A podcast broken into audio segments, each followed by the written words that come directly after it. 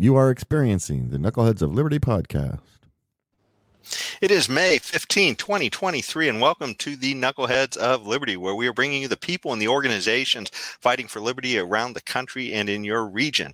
And today we're visiting the region of New Hampshire with Ben Weir. Ben Weir is the chair of the Merrimack Valley Libertarian Party. He's also an at large for the state Libertarian Party, uh, and he is a proud Free Stater. And we'll talk a little bit about what that means later on in the show as well. Uh, so let's uh, jump right into it. Uh, James, our invisible hand, could I get the uh, great? Yeah. So this is the Merrimack Valley Libertarian Party page, and there's a picture of Ben Weir. He, in fact, he just ran for sheriff as well. So uh, that'll be an interesting part of our conversation uh, too.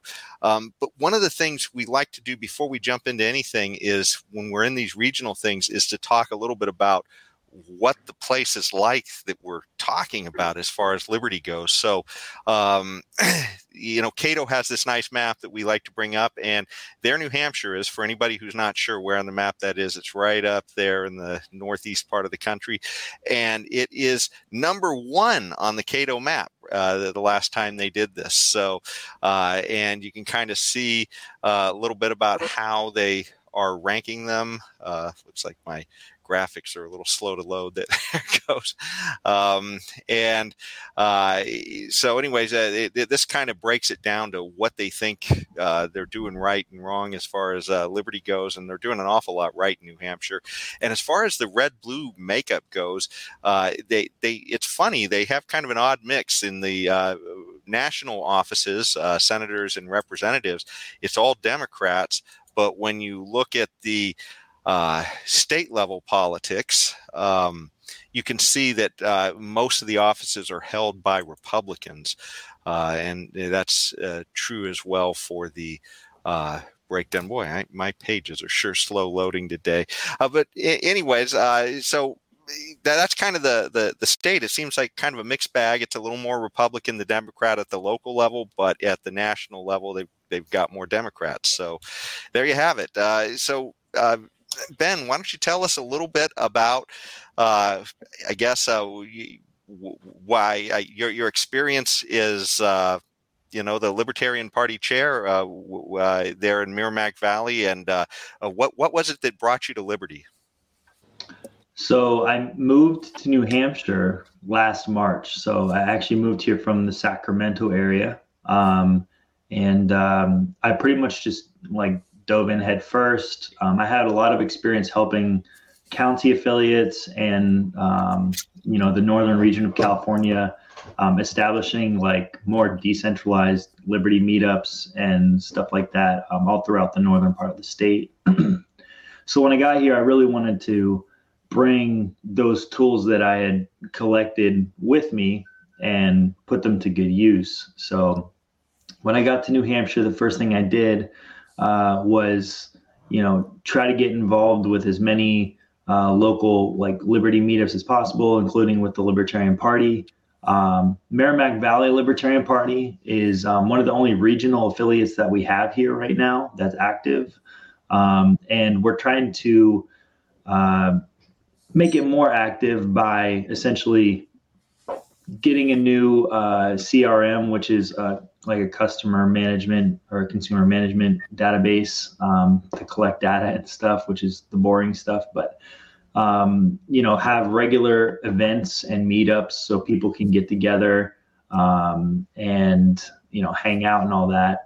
Um, but it, it, exists to complement the state party, which is the Libertarian Party of New Hampshire, um, and to um, basically promote localized growth instead of just at a state level. Now, New Hampshire is obviously already not a huge state. It doesn't take 10 hours to drive from the northern border to the southern border like it does in California. So um, there is a lot of benefit in that. Um, you have a lot of libertarians concentrated in uh, a small state where it, it, literally takes you like an hour and a half to two hours to drive from one side of the state to the other. Um, you know, but uh, having those regional affiliates, um, it, it, complements the state party and what they're trying to accomplish, but it also complements the Free State Project, which is basically just a bunch of people moving to New Hampshire. And it's it's literally the decentralized revolution because people are getting here and any given day of the week you have five or ten events that you could go to and attend and, and meet other liberty minded people um, not all libertarians but I, I, just wanted to break in for a second. So when you talk about all these libertarians sort of concentrating, and then this is the Free State project that you're talking about, sort of that's uh, this attempt to draw everybody into uh, uh, New Hampshire that's liberty minded, so we can get some actual liberty policy going at a state level. Yep, absolutely. And uh, you know, the Free State project is has been pretty successful, um, especially more recently uh, when it comes to influencing politics here. Um, actually the the House Majority Leader here is a Free Stater. There's 40 um, Free Staters or uh, lowercase L libertarians is what I call them um, that are in the House of Representatives here for the state. And there's also our first state senator was elected as well this year. Um, all so ben, so ben, if I could interrupt for a second, could you tell the audience exactly what the Free State Project is? Yeah, yeah. So um, Oh, it, and hold on, James, uh, can you pull up the visual too while he's talking? Thanks. Sorry. Yeah. So the, the Free State Project um, is basically the idea of libertarian concentration, and um, New Hampshire is the libertarian homeland. So we're trying to get as many people who care about personal freedom and economic freedom uh, to move here as possible. And there's already been over 20,000 people that have uh, you know signed a pledge to commit to move here, and and thousands that have already made that move. Um, and where that falls in line is the reason that you choose New Hampshire is because New Hampshire has the most um, taxation, or, so the most representation per taxed citizen uh, in the entire country. There's 400 state reps in a small in a small state.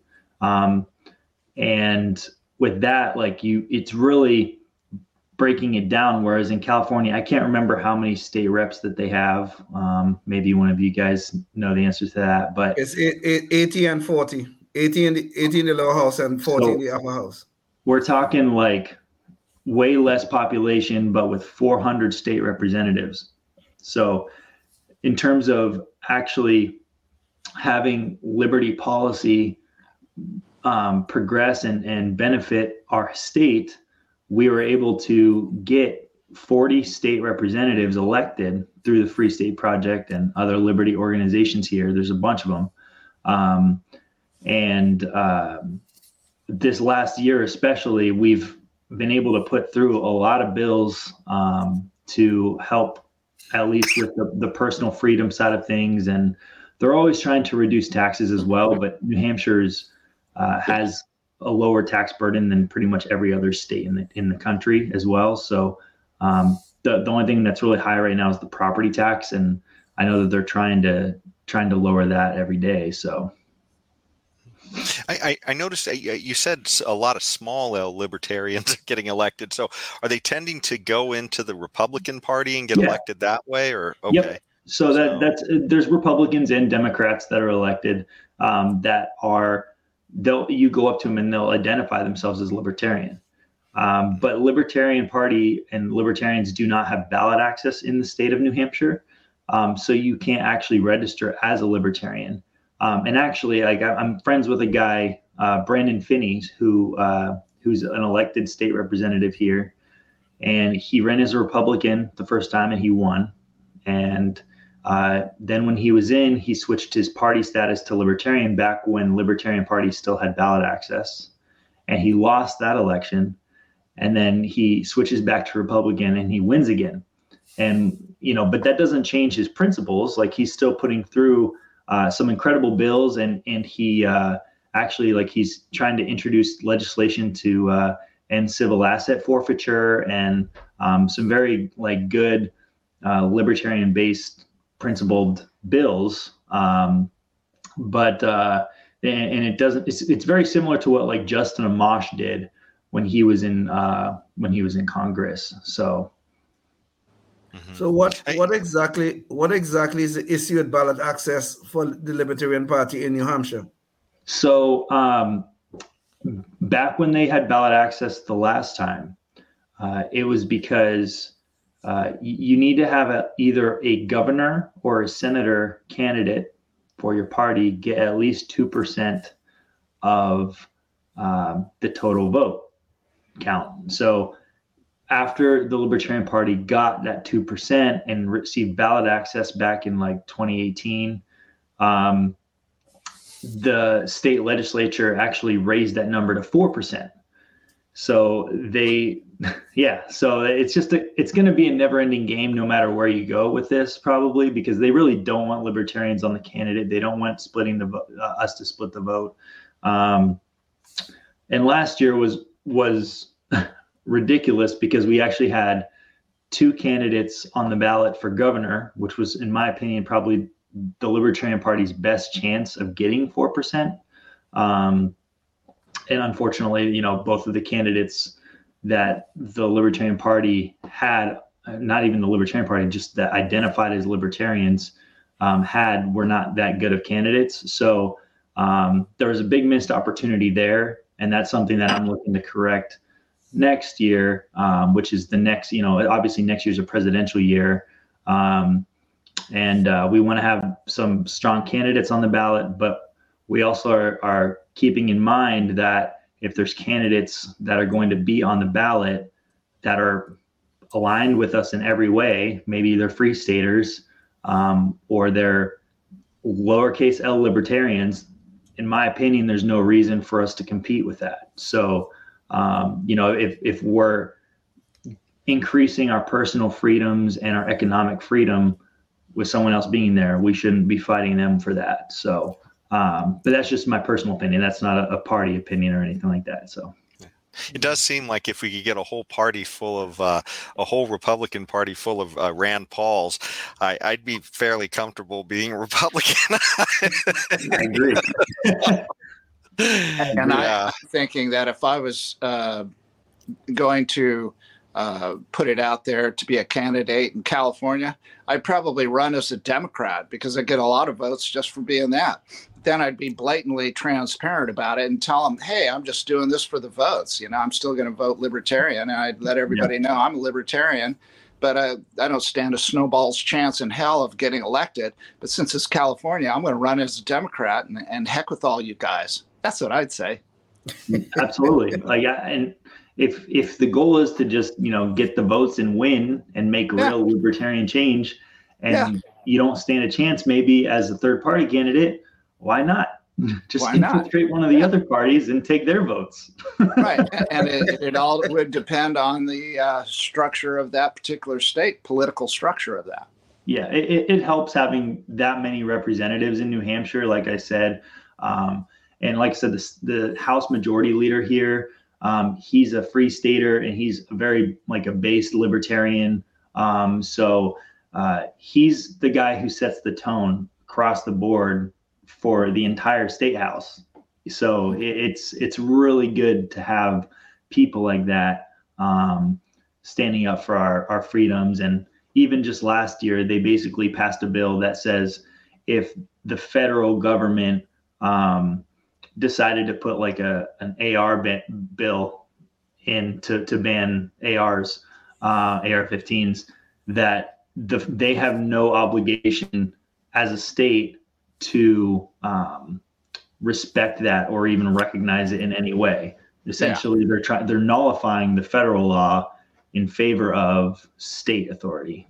So, right, which which they have every right to do yeah, as a exactly. sovereign state uh, within this uh, conglomeration of states we call the Federalized Republic of the United States. And I noticed you have an AR-15 mural on the. I'm I am a gun rights uh, advocate and an ad- absolutist. I did a lot of um, uh, like advocation for gun rights when I lived in California for you know four and a half years, and um, the government is not good at, at creating laws, and it's very easy to get out of following their AR restrictions while still abiding by the ATF definition of what an AR is. And, uh, um, and uh, there's a million ways to get around it without breaking the law. So the, the truth is that they just think that they're scary and uh, um, right yeah so you put a wing uh, behind the uh, the grip. Yes right right. So you can't wrap your thumb around it yeah no right. crazy stuff okay well, Ben, you, you have kind of an interesting past coming to California and then being one of those people who sort of escaped to New Hampshire. Uh, what was it that sort of woke you up to liberty? Were you sort of awake to liberty when you made it to California first, and then you said, "Whoa, this is you know nuts," or or or did that the experience of being here and being kind of oppressed, you know, uh, cause you to be a, a liberty-minded person? So a lot of people actually come to libertarianism um, you know and, and, then they become like the more they study libertarianism they become like minarchists or even anarchists. Um, you know they want small government or no government because they believe that you know you own yourself and you uh, own the outcomes to yourself as well. So um, you know for me actually i if you can't tell, I'm a musical kind of guy. I've got guitars all around me, and, and this is my recording studio and, and stuff too. Um, I came into uh, this from a different background. I was actually like an, an anarchist, so I, I believed there shouldn't be government as a as a young rebellious teenager. And then going into college, I learned about anarcho-capitalism and Murray Rothbard, um, Ron Paul, um, you know, like all, all these amazing uh, libertarian guys that are incredible philosophers. And um, I, I, still identify as an anarcho capitalist to this day. Um, what, what, about the emo part? the emo is just the type of music that I used to play. I used to ah. tour in a band that went across the country and we played music at a bunch of cool venues and big festivals. And emo is just the genre of uh, music that we played, which is an alternative punk type music that's more inclined to go towards the emotional side of it. So, right. um, but yeah, so I, I, came in it from from that side. I, I progressed into it, you know, in college into more libertarian philosophy, um, and um, it just kept growing. When I got to California, obviously, I, I never wanted to move to California. I always had bad taste in my mouth in California because I was from I lived in Colorado at the time. Mm-hmm. And they mm. basically say Colorado is California 2.0 because everything that happens in California happens there too. Um, and it just seems to be a, a constant decline of the government there. Um, and then uh, when I when I get to uh, California, and I moved there for work, um, and uh, on, on, it just then COVID hit a couple years later, and it just kind of made me more extreme in my passion as well. So, you know, I was already, you know, helping out with the Libertarian Party of Sacramento at that time. And, um, you know, I just, I wanted to get as involved as possible into the more localized politics and um, just trying to find ways to meet up with the other individuals that passionately, you know, believe in these principles and, um, try to get our, our ideas together and, and so we can, you know, grow our community in California. And that's how that, that's how that all got going. So. Let me let me um let, let me ask a question, Ben. I, I want to go back a little bit here to something that that was said, in the sense that we seem. I mean, of course, the Libertarian Party is is not is not um is probably a two percent party, a three percent party, maybe if we get four percent, it's it's it, you know we we think we we're doing great and wonderful. Even though I'm not a part member of the Libertarian Party, but I I do share some of their philosophies. But it, isn't it more practical? You know, Tim just talked about the fact that he in California he can run as a Democrat and still be a Libertarian. Is it more practical for the Libertarian Party to maybe become a wing of one of the one of the uh, the two major parties, and we could still espouse our philosophies of libertarianism within the structure of one of the larger one of the larger parties is that more practical than us trying to be a party on our own trying to get our own votes yeah. trying to to win office as libertarians or rather than win win it as say a democrat or a republican and still espousing the libertarian philosophy I, I, I think so. I see it working here in New Hampshire. It's working very well. And um, you have caucuses in each of the parties. And, um, you know, like even some of the caucuses in the Libertarian Party have now moved over and have started their version of the caucuses in um, the other Republican and Democrat parties as well. Um, and um, in my opinion, like once you take the red pill into being more uh, liberty minded and want personal freedom and economic freedom, you can't fall away from that. Like you can't unlearn that. You can't unsee what you've uh, been awoken to essentially um, in the government corruption and, and how they control every aspect of your lives essentially. Um, and once you see that, you can advocate for that in whatever community you're in, whether it's in the Democratic Party, which in California it would make more sense, and the Republican Party. I mean, you have people like RFK Jr. right now who's about to run for president.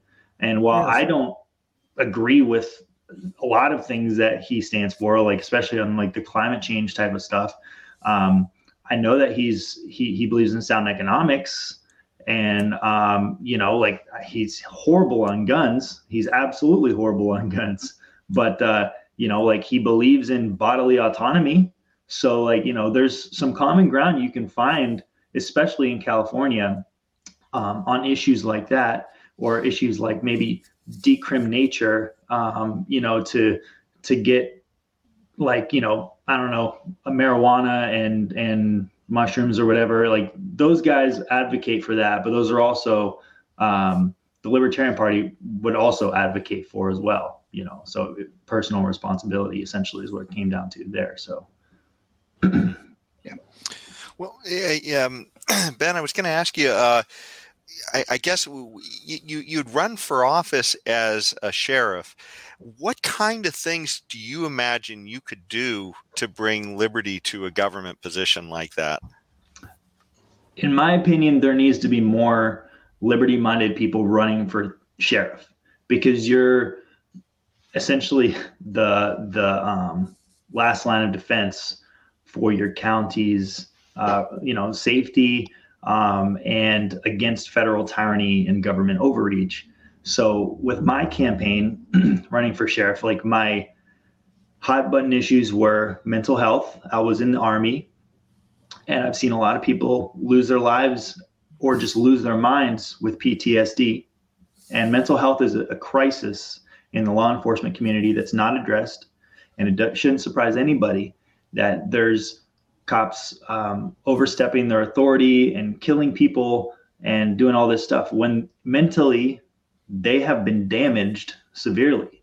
Um, and uh, that's a huge issue that's just not addressed in law enforcement um, almost everywhere, all across the country.